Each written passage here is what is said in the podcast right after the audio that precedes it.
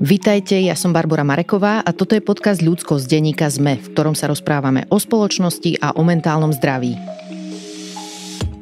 Dnes o disociácii, teda o vnútornom odpojení, ktoré vzniká v dôsledku traumatizácie so psychologičkou a psychoterapeutkou Hanou Vojtovou.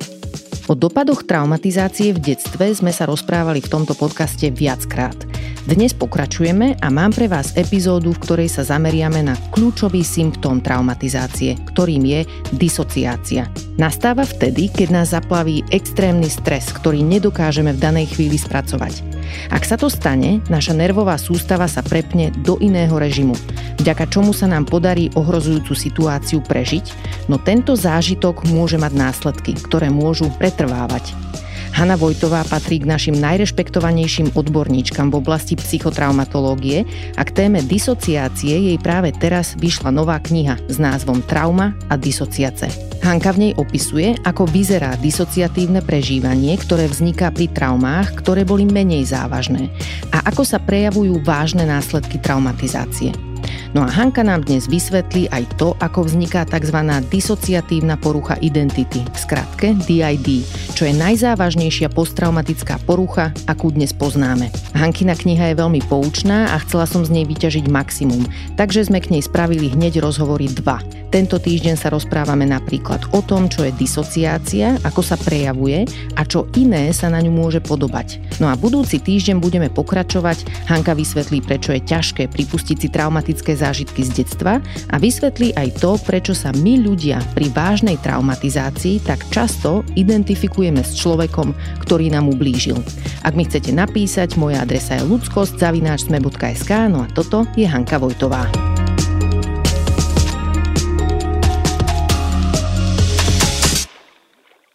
Škola ešte len začína a on už stihol vyrobiť takýto projekt. Aj v ZSE začíname školský rok vo veľkom. Školám darujeme fotovoltiku, vďaka ktorej šetria prírodu a až tretinu nákladov na elektrinu. Fotovoltika pre školy zadarmo od ZSE. Hanka, vítajte v podcaste Ľudskosť. Ďakujem za pozvanie. Napísali ste knihu Trauma a disociace. Uh-huh. Prečo ste sa rozhodli venovať práve téme disociácie? Pre mňa tá téma disociácie je veľmi kľúčová pre celú tému traumy a myslím si, že sa o nej oveľa menej hovorí ako o ostatných aspektoch traumy a, a traumatizácie a zdalo sa mi, že práve táto téma si vyžaduje možno trochu taký bližší pohľad. Uh-huh. Že v niečom nám to asi nasvieti celú tú tému možno? Mm, traumatizácie? Že v niečom ja si myslím, to... že áno. Uh-huh. Myslím si, že je to niekde v jadre toho, uh-huh. ako rozumieť traume a zároveň si naozaj myslím, že o traume sa teraz postupne stále viac hovorí, ale práve to porozumenie disociácie nie je úplne také samozrejme mm-hmm. v tej téme tak sa mi zdalo dôležité, aby, aby sme sa k tomu nejak bližšie dostali. Obzvlášť v tom, v tom kontexte akoby u nás, že u nás boli publikované veľmi dobré knihy o traume, ale žiadna sa nezaoberala disociáciou viac do hĺbky mm-hmm. a podrobnejšie, takže sa mi zdalo fajn priniesť ešte túto mm-hmm rovinu. Hej, mm-hmm. že idú aj ruka v ruke vlastne téma traumy a disociácie, ako postupne asi mm-hmm. rozbalíme v tomto rozhovore, ale kým sa k tomu dostaneme, zaujíma ma, že prečo ste tú knihu napísali v češtine, lebo žijete v Trenčine, aj tam pôsobíte, rozprávame sa po slovensky, ľudí to bude možno zaujímať, že prečo v češtine. No ja som písala v Slovenčine, uh-huh. ale tá kniha má tú históriu, že uh, mňa oslovil portál, oni chceli nejakú knihu psychotraumatologickú a ja som nechcela písať knihu, takže ja som ich odmietla a som im povedala, ale skúste preložiť niečo o disociácii, lebo k tomu nemáme u nás vlastne literatúru. Uh-huh.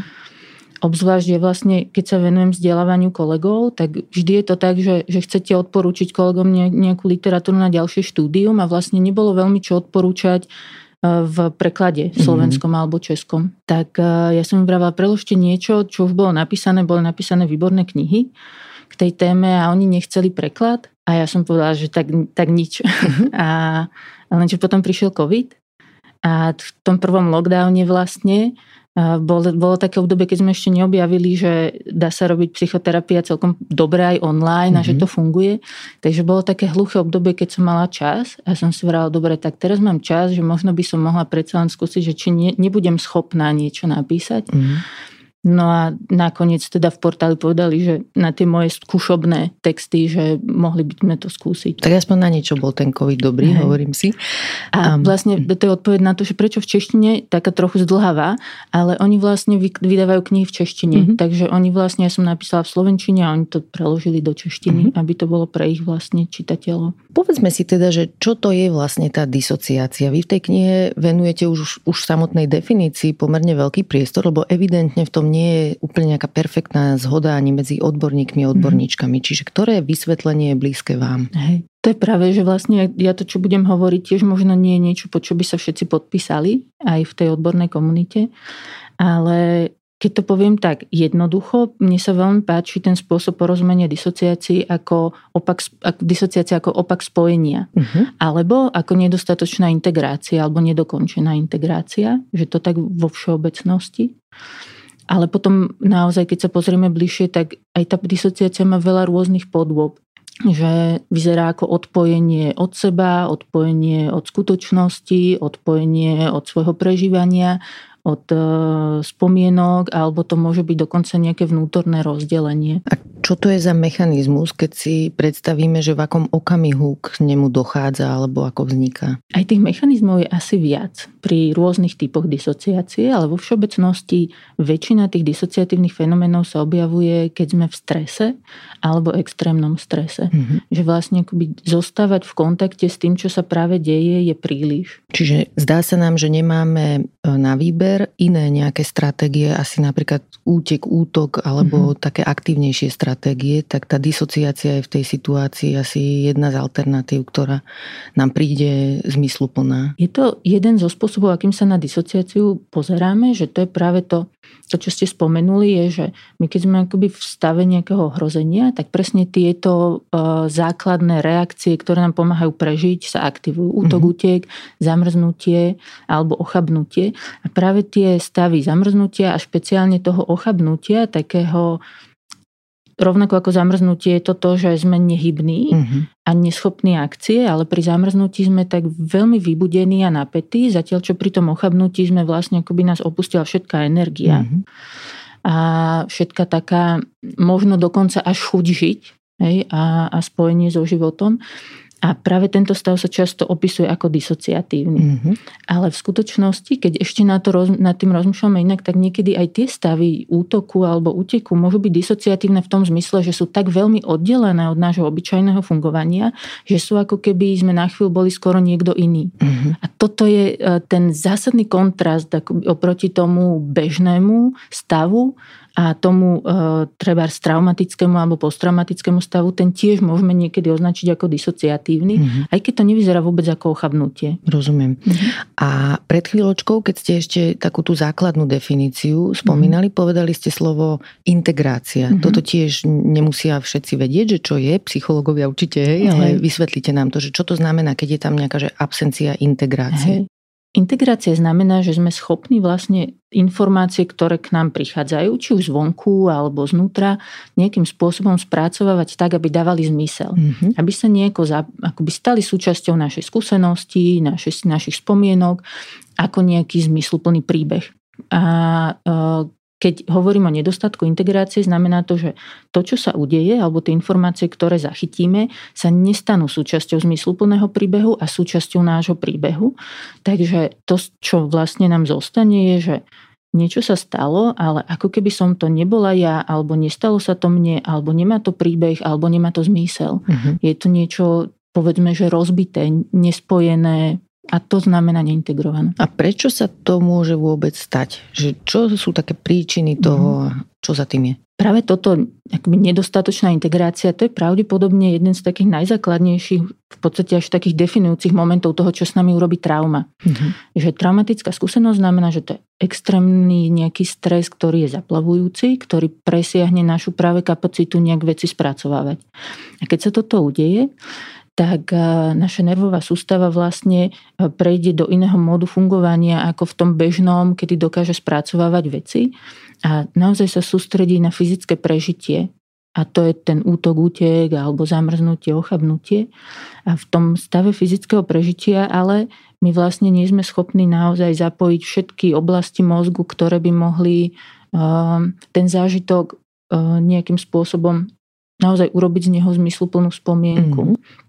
Takže stane sa to vlastne preťažením nervovej sústavy. Mhm. Keď si teda rozoberieme disociáciu, mm-hmm. v psychológii veľa vecí je ako keby na spektre, že nie mm-hmm. je mhm. to čierne alebo biele a aj toto je ten prípad zrejme, že disociácia môže byť mm-hmm. aj jemná alebo dokonca asi aj funkčná, hovorím mm-hmm. si, že keď si spomeniem mm-hmm. na samú seba, ešte keď som robila v redakcii v televízii, tak večer som musela napísať reportáž a bol tam hrozný rámus okolo mm-hmm. mňa, bežali telky, ľudia robili veci a ja som sa čas som naučila, skoro až za takú zručnosť som to považovala, že viem sa tak ponoriť do seba, že nepočujem ruch okolo a napíšem reportáž. Mm-hmm. Toto je disociácia? Niektorí autori by povedali, že hej, a niektorí nie. Mm-hmm. A niek- tí, čo by povedali, že nie, toto nie je disociácia, tak by povedali, že áno, vy ste schopná nejakým spôsobom regulovať svoju pozornosť, mm-hmm. tak, že sa veľmi treba viete sústrediť a fokusovať a odpojiť od nejakých ostatných podnetov, ale nenazvali by to disociáciou. Mm-hmm. Možno by to nazvali absorpciou alebo mm-hmm. schopnosťou pohrúženia,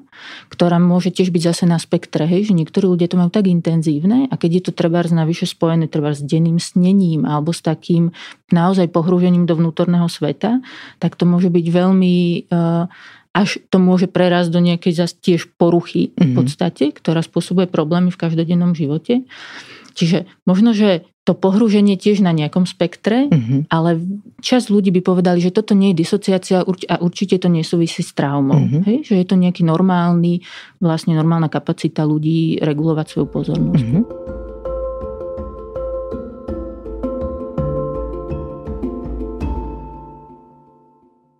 A čo sú teda také nejaké bežné prejavy disociácie, ktoré zažívame buď väčšina z nás, alebo mhm. všetci? To, čo by sme všetci mohli zažiť, sú prejavy disociácie, ktoré majú tú kvalitu, že tiež sa nám akoby mení kvalita pozornosti alebo vedomia uh-huh. v tom zmysle, že sa odpájame alebo uh, odpájame od seba, od vnímania seba, alebo odpájame sa od vnímania svojho okolia. A v, tom, v tých odborných pojmoch sa to volá, že depersonalizácia, derealizácia. Uh-huh. A E, zdravý človek môže tieto stavy zažiť buď keď je veľmi vyčerpaný alebo v nejakom veľmi výraznom strese, alebo napríklad aj treba v pochorobe alebo aj vplyvom nejakých látok. A tieto stavy môžu vlastne spôsobiť to, že naozaj môžeme mať taký zážitok, že ako by som úplne nebola vo svojom tele, hej? Mm-hmm. že som tak akoby odpojená, neúplne sa cítim vtelená, keď to tak povieme, alebo že sa cítim sama v sebe cudzia, ako keby som pozorovala samu seba, ako premýšľam alebo niečo robím a taká, že aj som to ja, aj nie som to ja. Mm-hmm. Alebo môžeme mať pocit, že to okolie okolo nás, svet je ako v hmle, alebo ako vo sne, alebo chvíľu máme pocit, že vedia, ja som hádam len postava v nejakom filme a toto nie je naozaj. Mm-hmm. A to sú stavy, ktoré môžeme mať normálne, obvykle sú také, že prechodné. A odoznejú, keď si odpočinieme alebo zotavíme sa. Predstavme si, že niekto je závislý od alkoholu a zvykne sa opiť. Mm-hmm. To je disociácia, alebo je to navodené látkou mm-hmm. z vonkajšieho prostredia? Prostredia, ale cieľom toho je odpojiť sa od mhm. bolesti alebo od svojich nejakých myšlienok, ktoré sú veľmi zaťažujúce. Mm-hmm. Ale malo kto, keď si vypije alebo užíva drogy, má naozaj zážitky depersonalizácie. Tie mm-hmm. zážitky depersonalizácie sú skôr nepríjemné. A keby ich ľudia mali po vypiti, tak by nepili, lebo vy sa síce odpojíte od e, niečoho nepríjemného, ale skôr nie je to ten stav, akoby disociatívny stav odpojenia, skôr je to, že akoby ste to potlačili v sebe, mm-hmm. ale ste v spojení so sebou v zmysle, som to ja, cítim nejakú mm-hmm. pokoj, aj keby len otopenie, ale cítim, náladu. alebo mm-hmm. cítim dobrú náladu. Mm-hmm. Čiže to nie je, to je skôr iný mechanizmus, si myslím, mm-hmm. o dosť iný ako disociácia. Ešte som aj rozmýšľala nad tým, že či tá disociácia, keď ste hovorili, že na nejakých ako keby rôznych úrovniach mm-hmm. môže prebiehať, že to sa dá hovoriť aj o tom, že ja neviem, niekedy sa viem odpojiť od fyzickej bolesti, mm-hmm. niekedy od pocitov, že je tam aj tento element, to je súčasťou toho, čo vnímame ako disociácia? Môže byť. Mm-hmm. Zase je to tak, že možno niektorí autori by tomu dali iný názov, ale určite toto môže k tým disociatívnym zážitkom patriť a môže to byť tak, že, že naozaj niekedy je to taký zážitok anestézie, mm-hmm. že naozaj necítim bolesť, bolesť. A, a napríklad ľudia, ktorí e, sa seba poškodzujú, opisujú tú skúsenosť. Mm-hmm. A je veľmi zaujímavé napríklad, že oni niekedy používajú treba sporezanie sa na to, aby sa znovu cítili na prerušenie toho stavu disociácie. Čiže oni majú treba pocit, že ako keby som nebola skutočná, alebo mm-hmm. ako by ten svet nebol skutočný, neviem sa cítiť. A keď sa porežú, tak sa na chvíľu cítia. Mm-hmm. A vlastne v tom im to seba poškodzovanie pomáha. Ale iní ľudia majú presný opak, že sa seba poškodzujú v čase, keď je im hrozne že tie mm-hmm. emócie sú extrémne, že im je strašne ťažko, že cítia, že je to neznesiteľné a niekto by si vypil a im trebárs to nefunguje, tak sa porežú a vtedy vlastne to porezanie navodí ten stav trochu disociatívny, že vtedy sa odpoja od tých mm-hmm. emócií alebo od tej, od tej emočnej bolesti. Niekedy cítia fyzickú bolesť a niekedy ani to. Mm-hmm. Hej, že, čiže je to taký uh, fenomén zaujímavý v tom zmysle, že Veľakrát je pravda aj e, jedna strana, aj mm. presný opak. A keď ešte k tým ľahším formám sa mm. vrátim, alebo k takému možno disociatívnemu prežívaniu, neviem, mm. a k emóciám, tam mm. mi napadol aj taký príklad, že čo napríklad neurochirurgovia, keď mm-hmm. operujú mozog, vedia, že tam je polovičná šanca, že ten pacient to buď neprežije, alebo zostane ochrnutý, čo je veľmi vážne mm-hmm. a za normálnych okolností by človek empatizoval, možno by preplakal hej. tú situáciu, ale lekári režú ďalej, hej, mm-hmm. že je toto disociácia podľa vás? Či to je tiež takéto hlboké uh-huh. pohrúženie a funkčné odpájanie sa od svojho uh-huh. prežívania emócií? Ja si myslím, že je to skôr takéto funkčné odpájanie sa, ale mm-hmm. môže to podľa mňa prerásť do takého už až dysfunkčnému mm-hmm. odpájaniu, že ľudia, ktorí špeciálne naozaj, že e, chirurgovia, lekári na áre, trebárs alebo e, tí, čo pracujú na zachránke, že oni naozaj potrebujú, a to ani nie, že odpojenie úplne, čiastočne to dalo by sa povedať od emócií a čiastočne mm-hmm. od empatie. Mm-hmm. Že oni vlastne nemôžu v tej chvíli empatizovať s tým človekom, oni musia byť veľmi vecní. Mm-hmm. A do určitej miery sa to môže stať aj psychoterapeutom, že potrebujú vlastne zostať vecní alebo pragmaticky v tom, že čo, ako chceme ľuďom pomôcť a práve akoby regulovať dobre to, mm-hmm. že kedy potrebujem byť odpojená a do akej miery potrebujem empatizovať alebo súcitiť a potom ako som schopná sa naspäť vrátiť k tomu, že cítim seba aj v inom kontexte. Hej. Že viem prežívať emócie. To je celkom náročná vec podľa mm. mňa a časť práve ľudí, ktor, keď sa hovorí o tej zástupnej traumatizácii alebo sekundárnej traumatizácii, tak sa myslím podľa mňa veľakrát aj trochu toto, že mm-hmm. ľudia, ktorí veľakrát pracujú a často s intenzívnymi traumami druhých ľudí, musia niekde sa naučiť odpájať ale v nejakom momente môže byť pre nich už až nemožné sa znovu spojiť so mm-hmm. sebou Môže to byť jedna a môže to vtedy mať už tú podobu disociácie. Rozmýšľam aj, že čo to robí s takými povolaniami, ako napríklad záchranári, mm-hmm. že keď sa musia odpájať pod stresom od emócií a nejak ako pomôcť mm-hmm. človeku, za ktorým prišli vrtulníkom alebo sanitkou a potom majú ďalší prípad a ďalší mm-hmm. prípad a že je to ako keby chronický stav, to ich pracovné nasadenie, že čo to v longrane, v dlhom mm-hmm. horizonte s nimi robí, že či nestratia citlivosť potom, mm-hmm. alebo, alebo že čo sú také koupovacie mechanizmy pre nich, aby sa aby to prežili vôbec, tú prácu, tú situáciu. Že možno, že tam je zmysluplné hovoriť o tom, že koľko majú voľného času, čo v ňom robia mm-hmm. a aké mhm. techniky sa naučia takého, že dostávať sa do kontaktu znova so sebou a nejak sa spájať mm-hmm. so svojím prežívaním, aj si poplakať, keď mm-hmm. treba.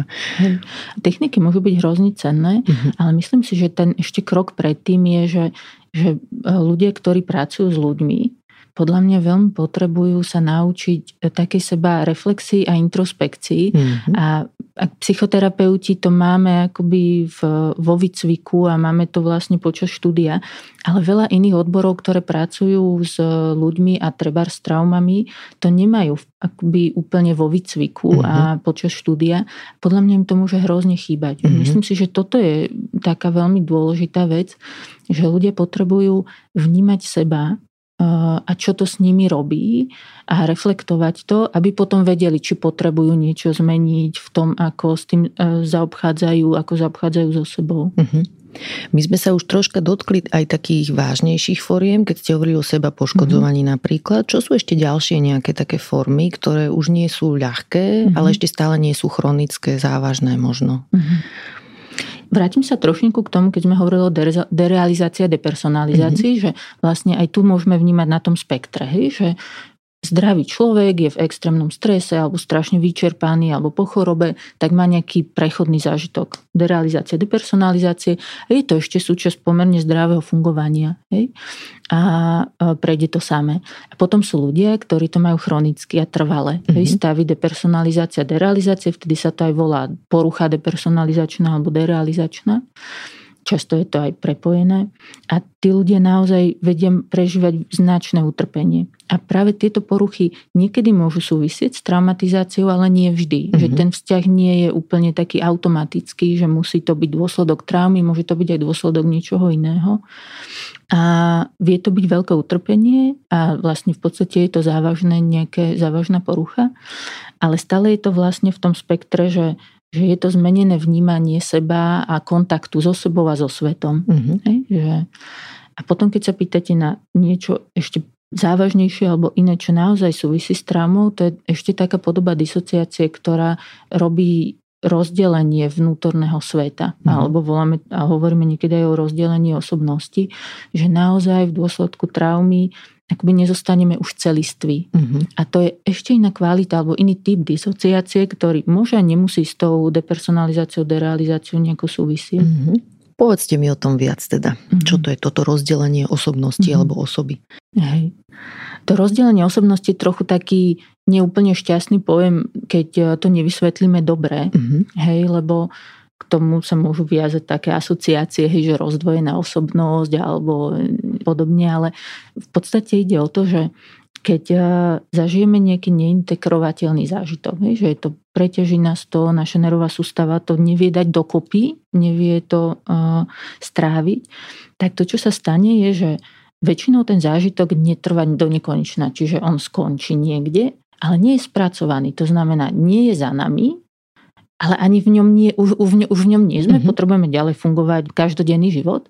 A ako ten každodenný život pokračuje, tak to, čo sa stane, je, že my väčšinu nášho ďalej pokračujúceho života trávime v nejakom takom stave, alebo voláme to, že časti osobnosti, mm-hmm. ktorá je tak navonok normálne fungujúca, ktorá pokračuje v tom každodennom živote ale niečo v nás, nejaká časť v nás je uviaznutá v tej traume, v tej mm-hmm. traumatickej skúsenosti, a, a to je vlastne to, čo by sme nazvali tým rozdelením. Čiže to nemá nič spoločné s nejakým rozdvojením osobnosti v tom bežnom laickom slova zmysle, ale je to oveľa viac o tom, že niečo v nás zostáva uviaznuté v tom traumatickom zážitku. Mm-hmm.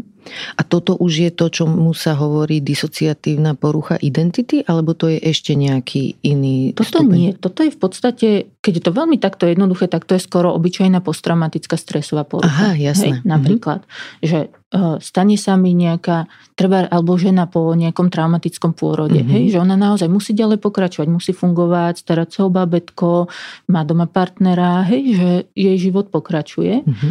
ale nejaká jej časť zostane uviaznutá v tom zážitku treba z hroznej bezmoci a bolesti a zúfalstva. Mm-hmm. A teraz je otázka toho, že, že ako ona v tom ďalšom fungovaní dokáže buď tú časť nejako v sebe keď to tak poviem veľmi jednoducho, objať a, a nejak uh, sa s ňou kamošiť, zmieriť. Zblížiť, mhm. zmieriť a nakoľko sa podarí v tom ďalšom fungovaní to potom naozaj spracovať, integrovať, mm-hmm. alebo či táto časť zostane naďalej oddelená a to je to, čo voláme, že disociovaná, mm-hmm. hej, že je oddelená od toho, ona navonok funguje OK, ale možno, že sa jej nepodarí tak úplne vrelo naviazať s tým bábetkom. Mm-hmm. Hej, že ona sa stará, má ho rada, ale možno niekde cíti, že je tam nejaká rezerva, mm-hmm. lebo treba sa bojí, že o to dieťa príde, alebo niečo v nej zostáva zaseknuté. A toto zaseknuté môže trošku brániť takému plnému žitiu toho mm-hmm. každodenného života ďalej. Čiže aj pri vlastne jednoduchej, jednoduché nie v zmysle, že je to ľahké, len že je to len jednorazová udalosť. Mm-hmm. Hej? Aj pri tom vlastne môže dojsť k tomu, čo je ten mechanizmus disociácie, že je nejaká naša časť, ktorá s nami už nejde ďalej v tom normálnom živote. Mm-hmm. Že ona skrátka žije to preťaženie traumatické. A čo ešte môžu byť toho symptómy, že niekto má takúto jednu disociovanú mm-hmm. časť? Väčšinou, keď je len taká jedna menšia viazaná na jednorazovú udalosť, tak to veľakrát vyzerá ako symptómy posttraumatickej stresovej poruchy. Hej, že mám mám nejaké znepokojivé spomienky alebo sny o, tej, o tom zážitku, keď si na ňo spomeniem alebo niekto mi ho pripomenie, tak mi je z toho ťažko a ma to mhm. rozhodí, alebo sa snažím silou mocou na to nemyslieť, vyhýbam sa všetkému, čo by to mo- mi to mohlo pripomenúť, alebo mám také pretrvávajúce pocity, takej zvýšenej ostražitosti, mm-hmm. takej, necítim sa akoby úplne bezpečne v sebe a vo svete trebárs, mm-hmm. že to je taký, také posttraumatické symptómy. A keby sme sa chceli pozrieť na to, že ako sa tá, fakt, že to disociatívne v tom prejaví, tak možno by to bolo to, že ako by som cítila, že nie som to úplne ja, ako som bola predtým. Že mm-hmm. niečo zo mňa, niečo mi chýba. Niektorí ľudia dokonca aj povedia, že niečo vo mne zomrelo. Mm-hmm. Ono v nás väčšinou, to nie je tak, že naozaj niečo v nás zomrie, ale nejaká naša časť môže byť umrtvená. Hej, a my niekde cítime, že nie je s nami, hej, mm. alebo ju nežijeme, alebo nám chýba niečo.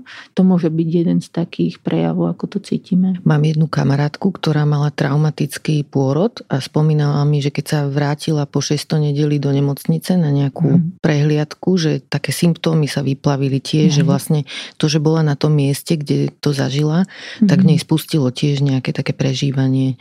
Hej, um, presne. Mm. Čo sú ešte ďalšie nejaké také prejavy alebo príklady takejto stredne, nazvem to závažnej mm-hmm. disociácie alebo disociatívneho prežívania. Hej. To, že hovoríme, že stredne závažné naozaj nemusí rozlišovať, že kto ako veľmi trpí. Skôr mm-hmm. to možno ukazuje naozaj by tú mieru, hej, že ano. nakoľko nás tá trauma e, treba rozbila, tá traumatická skúsenosť, čo neznamená naozaj niekedy Uh, niekto môže trpieť oveľa viac aj pri niečom, čo sa zdánlivo zdá jednoduchšie alebo menej komplikované.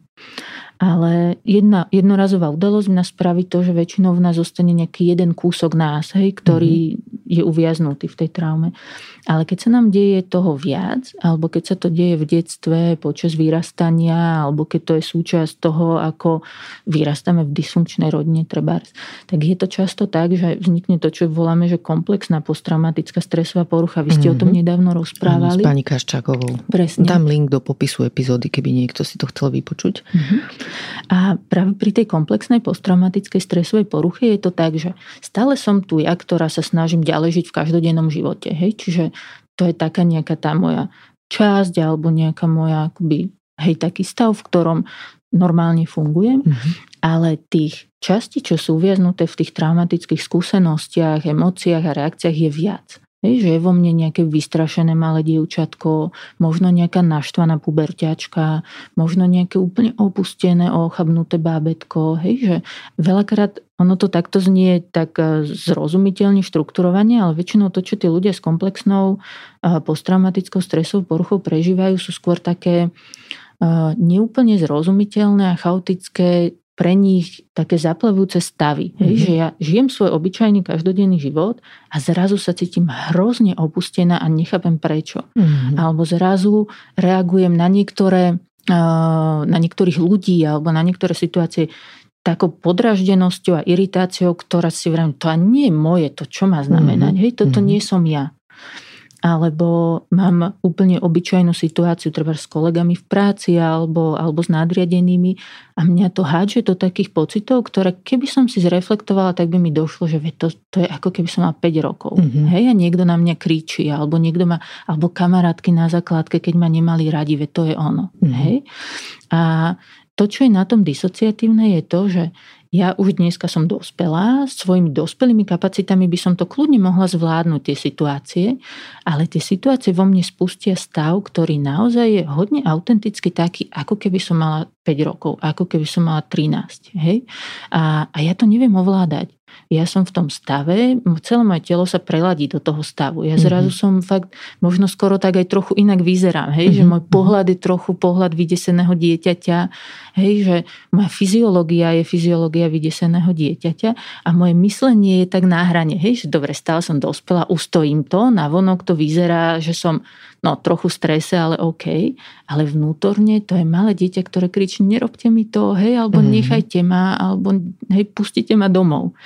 A, a toto je vlastne to, čo je na tom, keby sme povedali, že disociatívne v tom zmysle, že tieto časti v nás zostali v tom veku, v tom čase a v tom stave a emóciách, ktoré sme prežívali vtedy. Mm-hmm. Takže sú vlastne oddelené. od toho e, nášho bežného života. Keď ste pred chvíľkou spomínali tú komplexnú traumatizáciu, chcem využiť, že tu teraz Aha. ste, lebo minule, keď tu bola pani Kaščáková, mm-hmm. my sme urobili taký rozdiel medzi tým, že čo je to komplexná posttraumatická Aha. stresová porucha ako následok chronického stresu v detstve mm-hmm. a potom takáto v úvodzovkách jednoduchá Aha. trauma, tá jednorazová, ako napríklad zlý mm-hmm. zážitok z pôrodu. A vy máte v tej knihe veľmi zaujímavú jednu vec, že Troška viac sa už dnes možno diskutuje o tom, že možno tie jednoduché traumy vytvárajú posttraumatickú stresovú poruchu najmä pri tých ľuďoch, ktorí mm-hmm. už mali predispozíciu, že nejakú komplexnú traumatizáciu, na ktorú tá jednoduchá trauma akoby nasadla. Áno.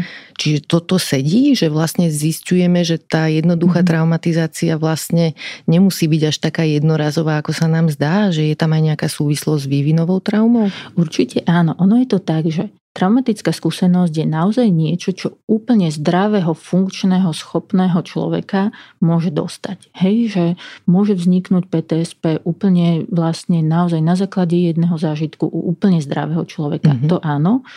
Na druhú stranu, keď naozaj uh, sa pozrieme treba aj štatisticky, hej, že Vraví sa, tri štvrtiny, dve tretiny ľudí sa po traumatickej skúsenosti spontánne zotavia. Mm-hmm. Bez intervencie nejakého odborníka alebo tak to, že sa spontánne zotavia, veľakrát znamená, že majú kapacity na to, majú mhm. nejaké Časť tých kapacít sú vnútorné kapacity, že oni majú zdroje, povedzme, že sú práve zdraví, hej, majú nejaké sily a čiastočne je to nejaká podpora z okolia. Mm-hmm.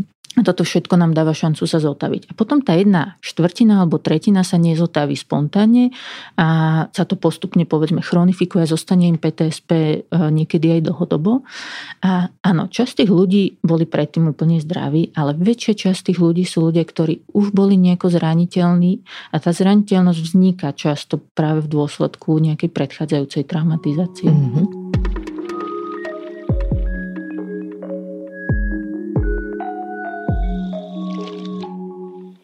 Prejdime teda k takým tým najzávažnejším formám disociácie, chronickým. V knihe spomínate disociatívnu poruchu identity, v skratke mm-hmm. DID, z anglického Dissociative Identity Disorder. Opíšte nám toto, že čo to je za mm-hmm. stav. Ja možno zase tak trochu zoširoka mm-hmm. rozprávam, ale, ale možno zdá sa mi to dôležité, že keď ste hovorili o spektre, tak vlastne to je presne to spektrum, že sú jednoduché posttraumatické stresové poruchy po nejakých jednorázových udalostiach, potom je komplexná post posttraumatická stresová porucha po mnohonásobnej alebo opakovanej alebo vývinovej traumatizácii, alebo sa to týka domáceho násilia v dospelosti, vojnových skúseností a tak.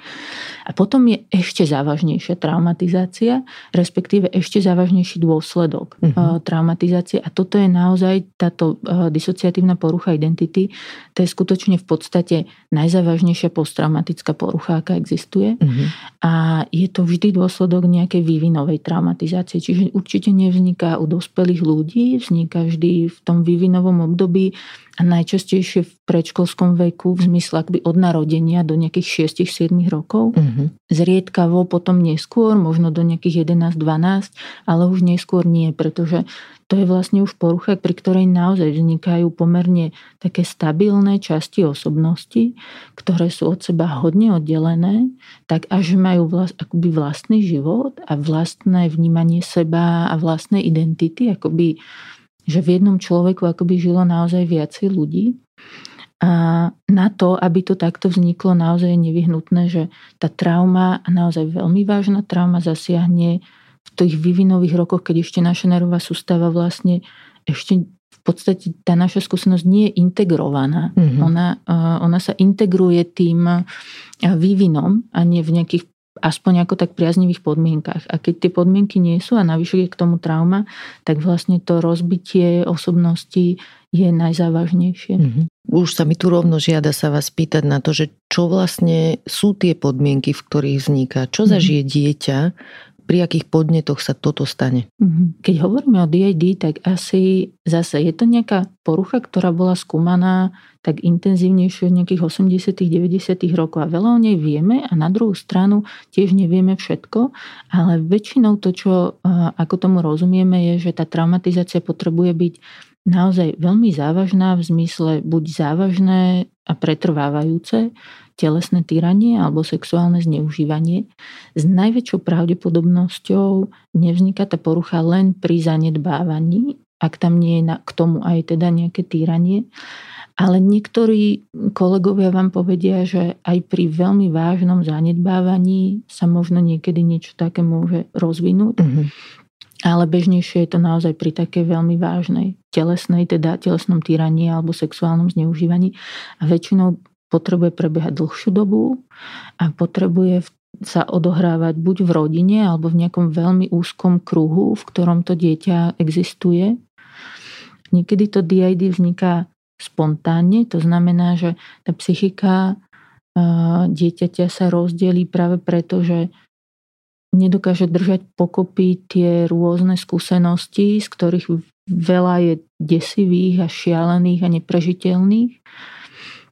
Niekedy je to tak, že tí týrajúci ľudia až e, zámerne vedia akoby rozlámať tú detskú psychiku tak, aby vzniklo viacero mm-hmm. takýchto častí. Keď ste spomenuli, že to vzniká vlastne vo vzťahoch, mm-hmm. niekde, kde to dieťa žije e, a starajú sa o neho opatrujúce mm-hmm. osoby, ktoré ak teda správne chápem, že vlastne zároveň ubližujú tomu mm-hmm. dieťaťu. Toto mi prišiel taký kľúčový asi moment aj v tej vašej mm-hmm. knihe pre mňa, že vlastne uvedomiť si pozíciu toho dieťaťa v tom zmysle, že ten človek, od ktorého je ono bytostne závislé, mm-hmm. závisí od neho fyzicky, emocionálne, celé jeho prežitie stojí na tej opatrujúcej osobe, tak zároveň táto osoba je zdrojom toho mm-hmm. utrpenia, ktoré to dieťa zažíva. Máte tam dokonca taký pojem, že dezorganizovaná vzťahová mm-hmm. väzba. Čo to znamená vlastne? Aký typ väzby naplňa podmienky dezorganizovanej Aj. vzťahovej väzby? V podstate dezorganizovaná vzťahová väzba je taká, že najnarušenejšia vzťahová väzba. Mm. To mhm. znamená, že väčšinou vzniká u dieťaťa, kde práve ten opatrovateľ je nielen nepredvídateľný, ale naozaj traumatizujúci. Mm-hmm. Čiže a tá dezorganizácia vzniká kvôli tomu, že my máme nejak biologicky dané a vrodené, že my naozaj potrebujeme sa naviazať na niekoho, mm-hmm. bez toho neprežijeme. A dieťa sa prirodzene navezuje na svojho opatrovateľa a keď ten opatrovateľ je zároveň zdrojom vlastne strachu, hrôzy, bolesti, tak toto sa v tom dieťati strašne bije. Mm-hmm. Ono si nevie povedať, OK, tento človek je nebezpečný, tak ne, na neho sa nenaviažem. Skôr naopak dokonca, lebo ten človek je síce nebezpečný, ale zároveň v tom okamihu ohrozenia sa tá potreba naviazať sa stupňuje. Mm-hmm. A keď v tej chvíli tam nie je nikto iný, tak ja sa o to intenzívnejšie naviažem na toho človeka, aj keď je pre mňa nebezpečný. Je to taký zvláštny paradox, ale on vlastne vysvetľuje aj tú dynamiku toho, že prečo my vlastne od tých ľudí, ktorí nás týrali, nevieme odísť. Často tá väzba na nich je silnejšia ako na aj opatrujúcich a láskavých rodičov, aj kvôli tomu, že ona vzniká v tých extrémnych momentoch, kedy tá potreba naviazať sa je, je taká úplne neodolateľná mm-hmm. hej, a strašne silná. Takže skutočne tá dezorganizovaná vzťahová väzba je výsledkom toho, že ja potrebujem k tomuto človeku utekať, hodiť sa mu do náruče, držať sa ho, aby ma zachránil a v tej istej chvíli potrebujem pred ním utekať, skryť sa pred ním, mm-hmm. alebo mám hrozne silný impuls, e, možno až na neho zautočiť, čo nie je také nie úplne väčšinou tá prvá reakcia, ale, ale je to tam tiež. A to nás akoby naozaj trhá na kusy, keď to mm-hmm. tak mhm. poviem. A výsledkom je, že mám v sebe nejaké dieťa, ktoré zostane a treba zbožňuje toho úžasného otecka, ktorý možno niekedy naozaj vie byť úžasný, ale je vo mne čas, ktorá si ho pamätá z tých okamihov, keď bol týrajúci a ničivý. Mm-hmm. A potom je nejaká moja časť, trebárs, ktorá si ho pamätá z okamihov, keď som ja mala pocit, že sa o neho potrebujem postarať, lebo on bol ako malý chlapec. Mm-hmm. Hej. Mám taká výmena veľa... roli, hej, že tam nastala. Mm-hmm. Mm-hmm. Takže ja môžem mať v sebe takých niekoľko protichodných stavov, ktoré sa fakt nedajú dať dokopy. Mm-hmm. Viete, že to sa nedá integrovať. Takže naozaj zostávam ako niekto, kto má takéhoto človeka v sebe, takéhoto človeka v sebe, mm-hmm. takéhoto človeka v sebe, ktorých každý sa inak prežíva, inak vzťahuje k tomu svetu vonku, mm-hmm. inak vzťahuje k sebe.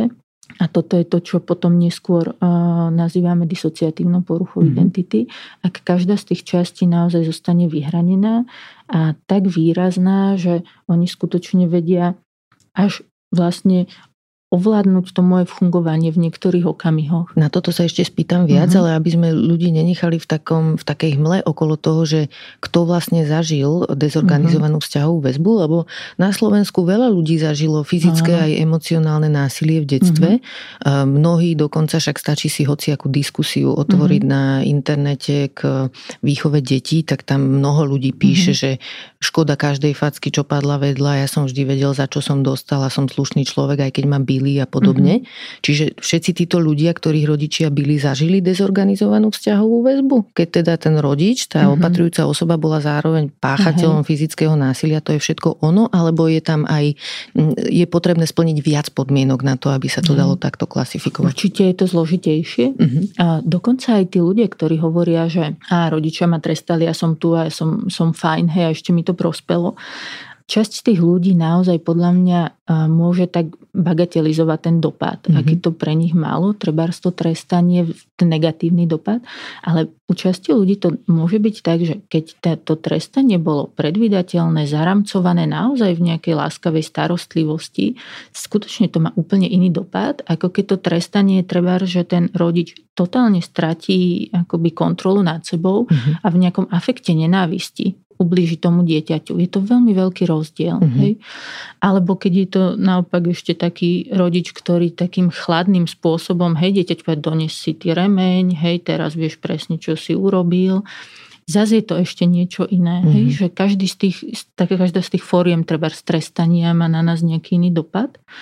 Takže nie každý, kto bol trestaný alebo zažil nejaké fyzické násilie, nutne má aj dezorganizovanú vzťahovú väzbu, ale veľa ľudí, ktorí normálne fungujú, dobre fungujú, môžu mať tú dezorganizovanú vzťahovú väzbu akoby prekrytú niečím funkčným. Mm-hmm. Pretože na deťoch je len malá menšina ľudí, detí a ľudí, na ktorých tú dezorganizovanú vzťahovú väzbu vidno.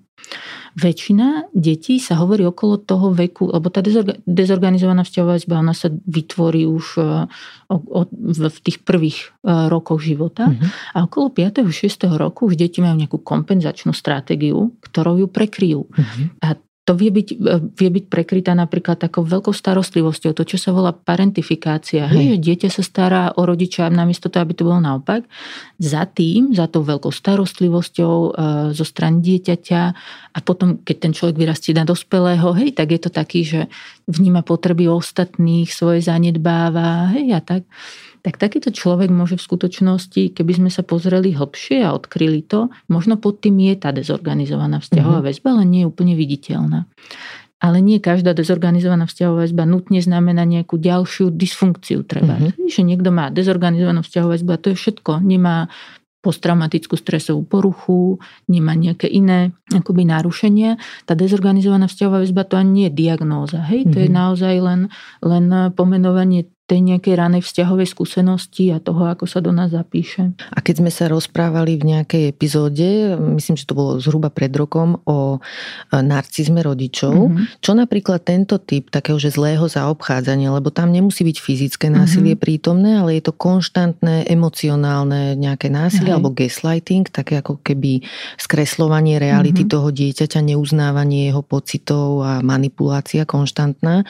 Toto tiež môže byť súčasťou toho, čomu hovoríme dezorganizovaná vzťahová väzba, alebo je to zase niečo iné? Asi je to, asi veľmi záleží od konkrétneho prípadu. Mm-hmm. Že, že niekedy to môže vyústiť do dezorganizovanej vzťahovej väzby, možno častejšie to vyústi do buď vyhýbavej vzťahovej väzby mm-hmm. alebo ambivalentnej vzťahovej väzby, čo sú také iné typy neistej vzťahovej väzby.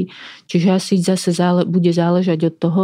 Tá dezorganizovaná vzťahová väzba by mohla vzniknúť, keby treba to emočné týranie malo takú pomerne, akoby takú, taký silný taký sadistický tak, nádych. Trebárs uh-huh. napríklad, uh-huh, presne, alebo že by tam bolo hrozne veľa takého ponižovania, viete, a takého hej, takého emoc, emočného ubližovania. Mm-hmm. Tak vráťme sa teda ešte k tej DID, k tej mm-hmm. disociatívnej poruche identity. Mm-hmm. Opíšte nám teda ten mechanizmus jej vzniku, že čo sa tam vlastne deje, ale aj také, že s našim telom alebo mm-hmm. s našim mozgom, lebo to na viacerých úrovniach sa to vlastne mm-hmm. udeje. Vysvetlite nám to teda hlbšie. Možno, že to čo, to, čo je dôležité povedať v, tej, v tejto chvíli je, že je veľa autorov, ktorí vnímajú ten náš psychický vývin ako niečo, čo naozaj od toho času, keď sme počatí a keď sa narodíme, že ako sa vyvíjame, tak vlastne tie naše prvotné stavy, v ktorých sa nachádzame, oni nie sú a priori integrované. Uh-huh.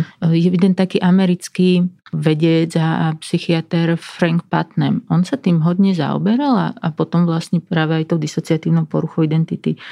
A on nadviazal na nejaké výskumy, ktoré sa robili, že pozorovali bábetka a zistili, že bábetka úplne také malinké, hej, že v prvých mesiacoch, že oni prechádzajú pár, možno 5-6 stavmi že stav spiace spokojné bábetko, mm-hmm. hej, stav také poloospalé bábetko, buď keď zaspáva, alebo keď sa zobudilo, hej, hladné bábetko a také, že spokojné, nasytené bábetko. Oveľa viac stavov vlastne to bábetko ani nemá. Hej? A ono medzi nimi nejak akoby prechádza. A každý ten stav je iný fyziologický, aj akoby emočne. Hej? Mm-hmm. A potom zistili, že ako e, to dieťatko e, sa vyvíja, tak už v priebehu prvého roka vznikne toľko stavov rôznych, že už sa to skoro nedá mapovať. Mm-hmm. Hej? A to, čo oni predpokladajú, je, že my vlastne máme až do dospelosti rôzne stavy. Hej, ja som tiež niekedy spím, niekedy som spokojná, síta, hej, mm-hmm. niekedy som uh, uh, taká ospalá. A Okrem toho mám spustu ďalších iných stavov. Ale to, čo sa v priebehu toho vývinu deje, že tie stavy sa integrujú. Že ja akoby sa stávam jednou osobnosťou, ktorá, ktorá to všetko drží dokopy. Mm-hmm. Som to stále ja, keď spím, aj keď vtedy si seba úplne neuvedomujem. Mm-hmm. Ale som to ja, keď som ospala, som to ja, keď som podraždená, som to ja, keď som hladná, aj keď som najedená. A pri tej uh, disociatívnej poruche identity sa predpokladá, že sú tam dva také možno akoby prispievajúce mechanizmy. Jeden je práve toto, že tie rôzne naše stavy oni tým, že nemá ten človek dobré podmienky pre vývin, oni sa neintegrujú. Uh-huh. Čiže ten človek zostáva v tých rôznych stavoch, ako keby za každým bol niekto iný. Uh-huh. Hej, že nie, nie, nevzniká taká jednota tej osobnosti.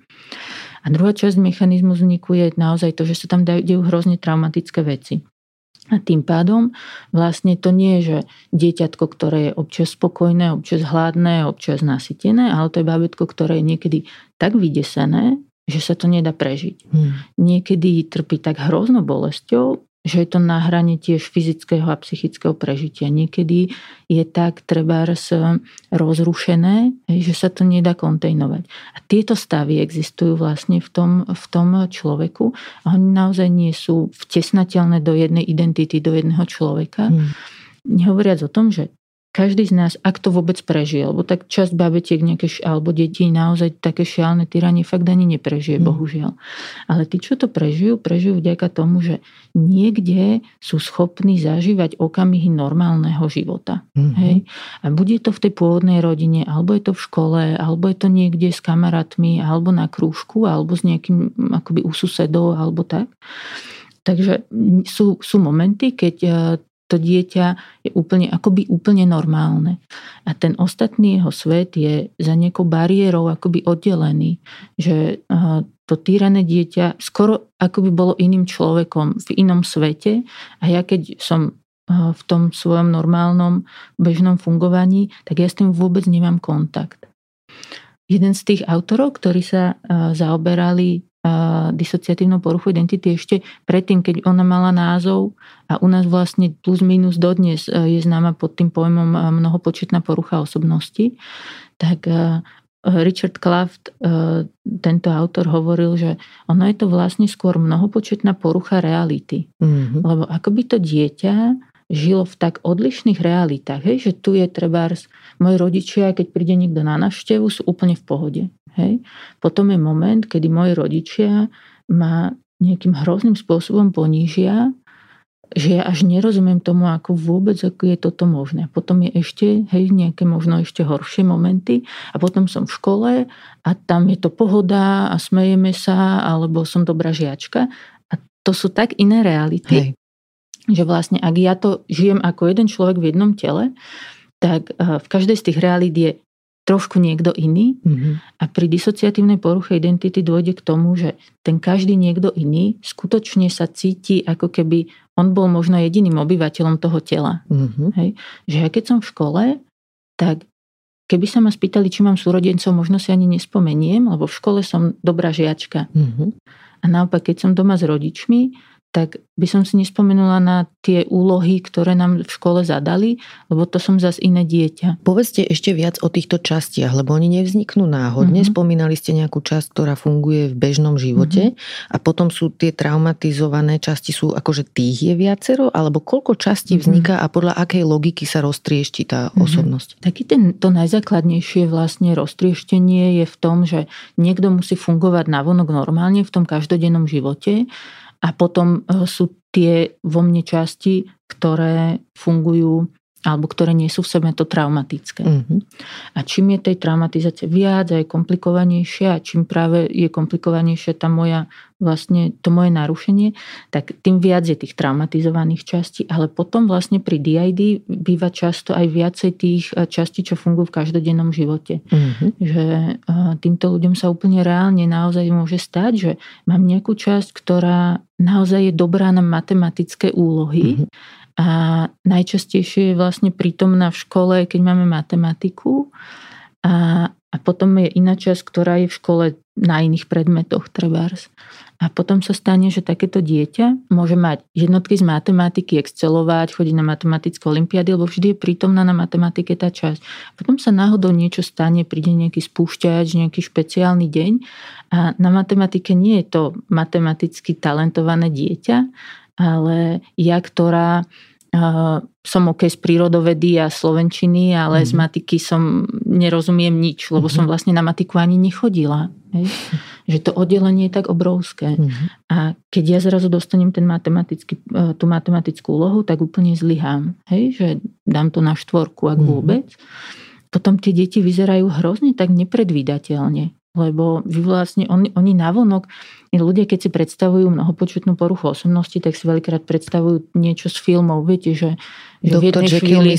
Tak, presne, mm-hmm. alebo že v jednej chvíli som vyzerám nejako, potom sa mi pretočia oči a za chvíľu vyzerám úplne inak a správam sa inak, ale ono to je často tak nenápadné, že vy vôbec neviete, že, že to dieťa môže mať nejakú disociatívnu poruchu. Vy len mm-hmm. vidíte dieťa, ktoré v jednej, ako bežne exceluje z matiky a potom zrazu dostane štvorku raz za čas. Mm-hmm. Alebo je to dieťa, ktoré v škole býva väčšinou, ako často také vyzerá zasnené trebárs, hej, ako keby nebolo prítomné, má také nepredvídateľné reakcie. Ešte navyše bývajú často títo ľudia obviňovaní z klamania, lebo im povedia, veď ale teraz si hodila spolužiakovi nejaký listoček. A ona povedala, ja som nič nehodila, hej, žiadny listoček, toto som ja nepísala pretože v tom jednom človeku, tým, že je v ňom viacej častí, tak jedna časť napíše a hodí listoček a iná časť nie. Mm-hmm. A ten, tie zmeny medzi nimi sú tak nenápadné, že ten učiteľ si myslí, že je to stále akoby ten istý človek a mhm. vlastne nie je. V knihe ste mali príklad aj toho, že môže byť napríklad matka, ktorá mm-hmm. doma pri deťoch je v nejakej tej mm-hmm. verzii seba a napríklad v práci je v inej, že tam je Áno. úspešná, dynamická manažérka a doma zase niečo iné podľa mm-hmm. tých potrieb, ktoré Áno. cíti, že to prostredie v nej spúšťa, že musí naplňať. Mm-hmm. Čiže ono to asi aj zvonka nemusí byť nevyhnutne vidieť, že niekto má DID, hej? Vôbec to, väčšinu času to nejak extra nevidno. Uh-huh. Uh, možno k tomu ešte takú poznámku, viete, že také akoby premeny medzi stavmi, že ja som trochu iná doma ako mama, trochu iná ako kolegyňa, trochu uh-huh. iná ako partnerka, alebo tak, že to máme do určitej miery všetci. Hej. Ale ten rozdiel medzi bežným človekom a človekom z DID je práve v tom, že my tie všetky stavy vnímame ako svoje, sú síce odlišné, ale stále stále som to ja a väčšinou máme aj kontrolu nad tým, že kedy som aká. Mm-hmm. Hej? Že keď som v robote, tak som akoby v tom stave, v ktorom sa mi hodí byť v robote. Mm-hmm. Ale ľudia, ktorí majú DID, sú vlastne uh, ľudia, ktorí príde nejaký spúšťač, tak v robote sa môžu prepnúť do malého dieťaťa a vlastne nemajú nad tým vôbec kontrolu. Hej? Mm-hmm. Že vlastne to taký úplný extrém toho, čo možno trošku máme s tým skúsenosť všetci a v nejakom prechodnom, e, niekde v tom práve na tom spektre sú ľudia, ktorí majú veľmi rôzne stavy, tiež ich veľmi nevedia ovládať. To sme o tom hovorili pri tej komplexnej hej. PTSP, mm-hmm. hej, že, že aj mňa môže v robote zaplaviť nejaký stav, kedy som fakt ako 6-ročné dieťa, viete, a vystrašená a len chcem ísť domov a vyplakať sa alebo čosi. A môže sa to stať aj mne, ale stále je to tak, že viem, že som to to ja. Mm-hmm. Hej? Len tá neovládateľnosť toho naznačuje, že aha, možno je tam nejaký trochu disociatívny fenomén v tom, že možno to súvisí s nejakou mojou predchádzajúcou traumatizáciou, ktorú by som si, bolo by fajn, keby som si spracovala, aby som mohla byť slobodná, hej, mm-hmm. ak vo svojom dospelom. Ale ľudia z DID, tam je to v takej extrémnej polohe v tom, že to oddelenie je tak veľmi veľké, že tie časti naozaj sa cítia ako samostatní ľudia a veľkrát o sebe navzájom ani nevedia. Mm-hmm. Čiže jeden z takých typických znakov pre ľudí z DID je, že majú amnéziu na, na nejaké úseky každodenného života. Čo je amnézia, aj vysvetlíte? Amnézia je uh, v podstate taký výpadok pamäti, by sme mm-hmm. povedali, hej, že si nepamätajú. A v knihe máte aj taký pojem, že disociatívna bariéra. Mm-hmm. Že čo to je a aj mm-hmm. ešte budem mať možno otázky. Hej. Disociatívna bariéra je vlastne to, že to oddelenie medzi tým, uh-huh. medzi tými jednotlivými stavmi. Čiže to, že ja v normálnom stave si nepamätám nejakú svoju traumatickú skúsenosť, uh-huh. to môže mať aj e, človek bez DID. Hej? A tá bariéra je, niekedy je to to, že si nepamätám vôbec, čo sa mi stalo. Hej? Že mám úplnú treba z amnéziu, takže je to taká disociatívna bariéra amnestická. Ale niekedy je to to, že Pamätám si, čo sa mi stalo, ale ako by mi vôbec nedochádzalo, ako veľmi ma to poznačilo. Mm-hmm. Že ja niekedy mám tú spomienku, že a bolo ťažké vyrastať e, s mamou alkoholičkou, ale zvládli sme to, ako by sme tu, je to OK. A tá disociatívna bariéra ma oddeluje od tých mojich zážitkov bezmocnosti, strachu. Ona je tvorená tým neuvedomovaním si, tým nekontaktom s niečím, či už s emóciami alebo obsahmi, spomienkami, ale je tvorená v podstate aj silnými emóciami, treba z hamby a strachu, že ja mhm. nechcem si spomenúť vlastne, viete, alebo mm-hmm. ja mhm. hrozne sa hambím, že, alebo takto, keby som si spomenula hrozne, by som sa hambila, takže radšej si nespomeniem, ale to nie je vedomá voľba. Mm-hmm. To je úplne automatické, automatická reakcia. A za čo sa môže hambiť človek v tej situácii? Čo je predmetom tej hamby? Tá hamba je väčšinou v tomto zmysle taká, že iracionálna. Hej, že by ste mm. povedali, veď sa nemáš za čo hambiť. Ale ľudia, ktorí zažili traumu, obzvlášť v tom vývinovom období, tak majú tendenciu seba vnímať ako defektných, poškodených alebo ako tých, ktorí zapričinili tú traumatizáciu. Takže tá hamba je viazaná veľmi často buď na to, čo som urobil, aký som bol, alebo vôbec na tú existenciu, že mhm. vôbec existujem. Lebo, lebo tá, to, že existujem samo o sebe je niečím už zle. Mm-hmm. A to, ako existujem, je tiež zle.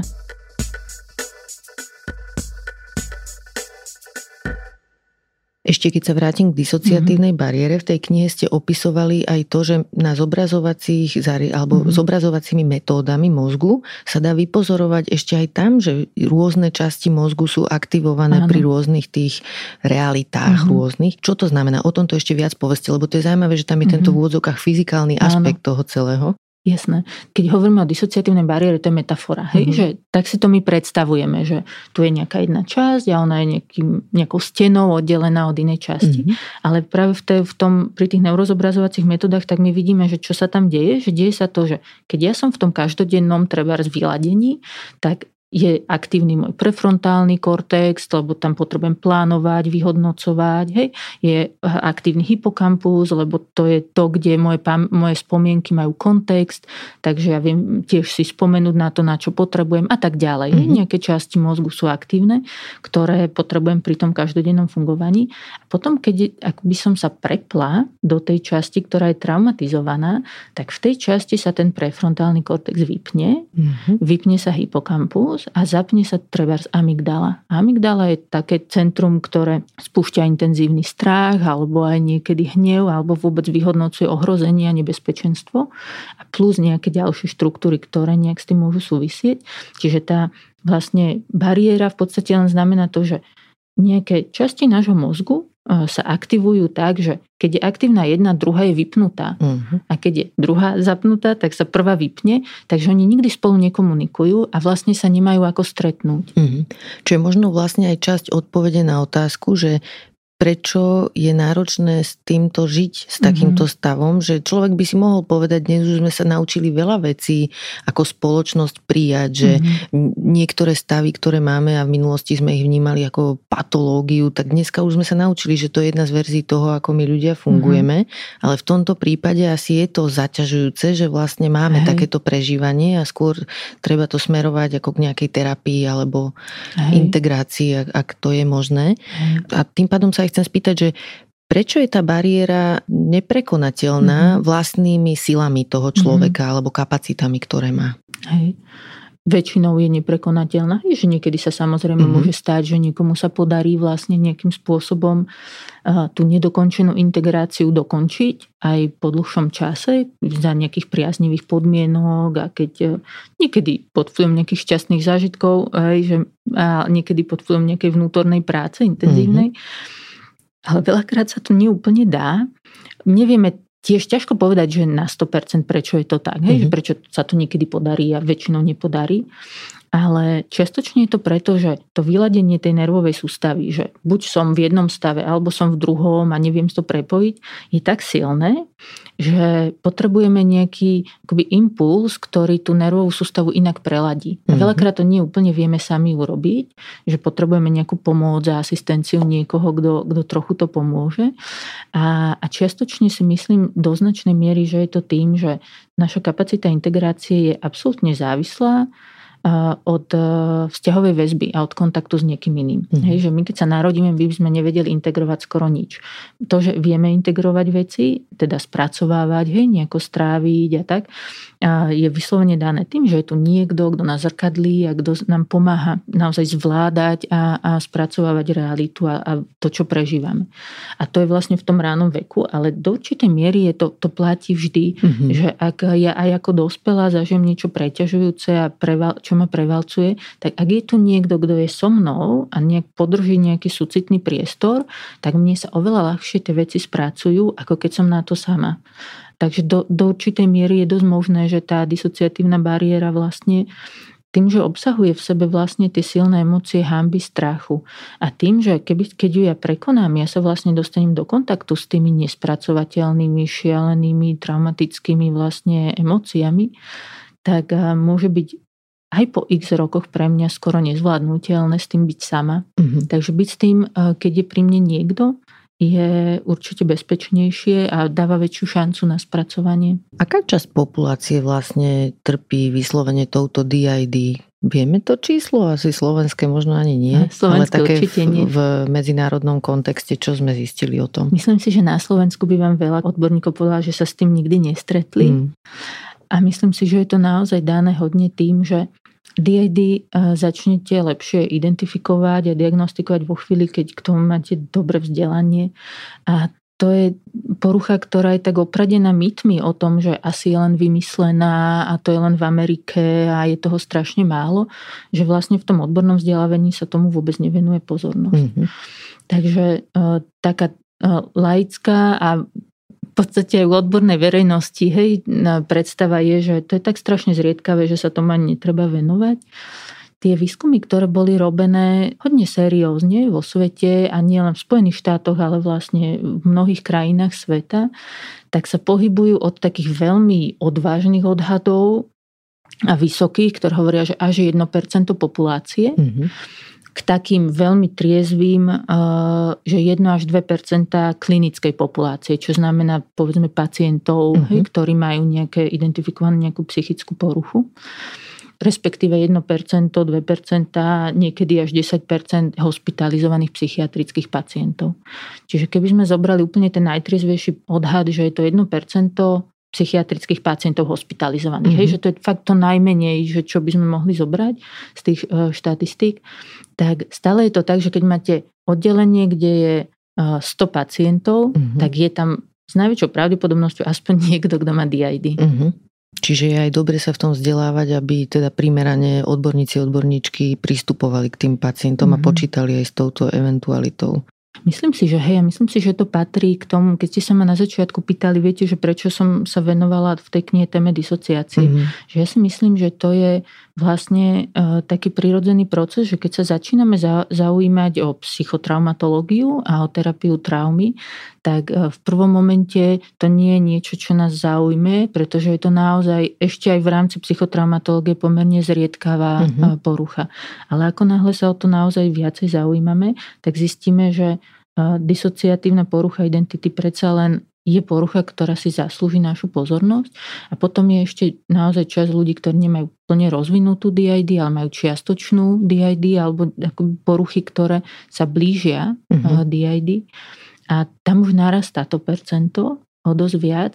A to, čo je dôležité, je, že títo ľudia potrebujú naozaj nejakú špecifickú starostlivosť v mysle terapie, ktorá keď ju nedostanú, tak to veľmi vlastne predlžuje ich utrpenie, chronifikuje tie ťažkosti, dokonca to môže až zhoršovať ten priebeh. A ešte aj keď sa znova dostanem k tomu, prečo ste tú knihu napísali, mm-hmm. ste teraz načrtli, že čo by ste povedali teda, že nás učia tieto poznatky o disociácii? Keď si celé to spektrum vezmeme, hej, že môžeme rôznymi formami mm-hmm. trpieť, môžeme byť mm-hmm. komplexne alebo aj jednoducho traumatizovaní a zažívať rôzne disociatívne stavy mm-hmm. a takéto prežívanie. Čo podľa vás je to, čo nás učí vlastne toto skúmanie okolo disociácie, mm-hmm. čo je cenné pre verejnosť, aby sme to vnímali v rámci disociácie?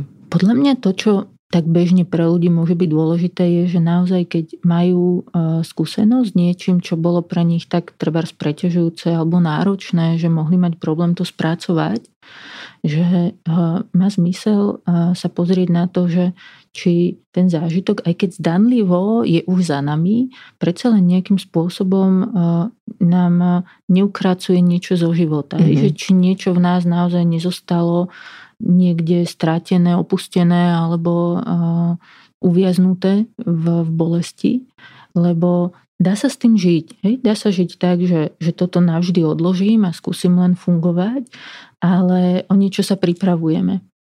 A, ale potom je vždy dôležité aj zvážiť, že nakoľko mám pre túto chvíľu naozaj kapacity, sily mm. a zdroj a podporu zvonku, aby som sa mohla tým smerom začať pozerať. Mm-hmm. Kto sú vlastne takí priekopníci a priekopničky v tejto téme? Od koho ste sa vy naučili najviac o tejto téme? Takí všeobecní priekopníci, tých ja poznám len z kníh, viete, mm-hmm. také naj, najslavnejšie mená alebo z nejakých možno prednášok na, na konferenciách ale taký prvý impuls vôbec pre psychotraumatológiu všeobecne a vzťahovú väzbu to bol určite primár Jozef Hašto, mm-hmm. hej, ktorý uh, bol primárom na oddelení, keď som robila uh, na psychiatrii v Trenčine. Ale potom som sa veľa učila od kolegyň zo zahraničia. Mm-hmm. A to bolo vlastne tiež súčasť toho, že prečo som sa zaoberala aj disociáciou v tom kontexte psychotraumatológie, lebo nás keď prišli učiť kolegovia zo zahraničia tej metóde EMDR, tak oni nás nenaučili len ako pracovať s EMDR, akoby ako spracovávať traumatické zážitky, ale oni nám vlastne otvorili celú, celé to pole práve tých oveľa zložitejších traumatických skúseností, disociatívnych porúch, hej, toho, ako trauma súvisí s disociáciou, takže to bola Helga Mates, potom mm-hmm. to bola Helen Delucci a poslednej dobe som oveľa viac bola ešte potom v kontakte so Suzette Bon, ktorá je taká holandská odborníčka práve na diagnostiku tých najťažších disociatívnych porúch. A ona je práve taký človek, ktorý je taká posledná inštancia, že keď ste si není istí, že, že keď si, alebo teda jej kolegovia neboli istí, že či tá diagnóza DID alebo disociatívnej poruchy alebo komplexnej PTSP sedí, mm-hmm. tak ona vlastne vie tak dobre diferenciálne diagnosticky to rozlíšiť. Mm-hmm. Mám ešte na vás veľmi veľa otázok a mhm. nechcem tento rozhovor hnať, čiže mm-hmm. navrhujem, že ho rozdielme na dve časti. Ešte mm-hmm. sa vás budem pýtať na to, že ako sa vlastne diagnostikuje DID, ale aj celkovo možno disociatívne prežívanie a ako s týmto prežívaním sa pracuje v terapii, ako vieme takýmto ľuďom pomôcť, ako tá terapia funguje, čo sú tam možno nejaké výzvy. A veľmi ma zaujíma aj prežívanie terapeutiek a terapeutov, ako sa o seba staráte, pretože toto je vec, ktorá je na dlho, mhm. pravdepodobne, treba tam veľa trpezlivosti na to, aby, sme, aby ste s tými klientami vedeli mm-hmm. dobre spolupracovať a pomôcť im. Takže o tomto sa budeme rozprávať na budúce. Ďakujem vám za prvú časť mm-hmm. rozhovoru. Ďakujem aj ja. Ďakujem, že ste počúvali podcast Ľudskosť o vplyve rodiny a spoločnosti na mentálne zdravie a teším sa na vás o týždeň. Nová epizóda vychádza každý štvrtok a nájdete ju vo všetkých podcastových aplikáciách a na stránke sme.sk. Ak sa vám podcast páči, môžete nám dať 5 hviezdičiek. Pomôžete nám ho dostať k viac ľuďom. Na výrobe tejto epizódy som spolupracovala s Michalom Juríkom a moje meno je Barbara Mareková. Ak mi chcete napísať, moja adresa je ludskosť.sme.sk a okrem toho som aj v podcastovom klube Denníka Sme na Facebooku. Škola ešte len začína a on už stihol vyrobiť takýto projekt. Aj v ZSE začíname školský rok vo veľkom. Školám darujeme fotovoltiku, vďaka ktorej šetria prírodu a až tretinu nákladov na elektrinu. Fotovoltika pre školy zadarmo od ZSE.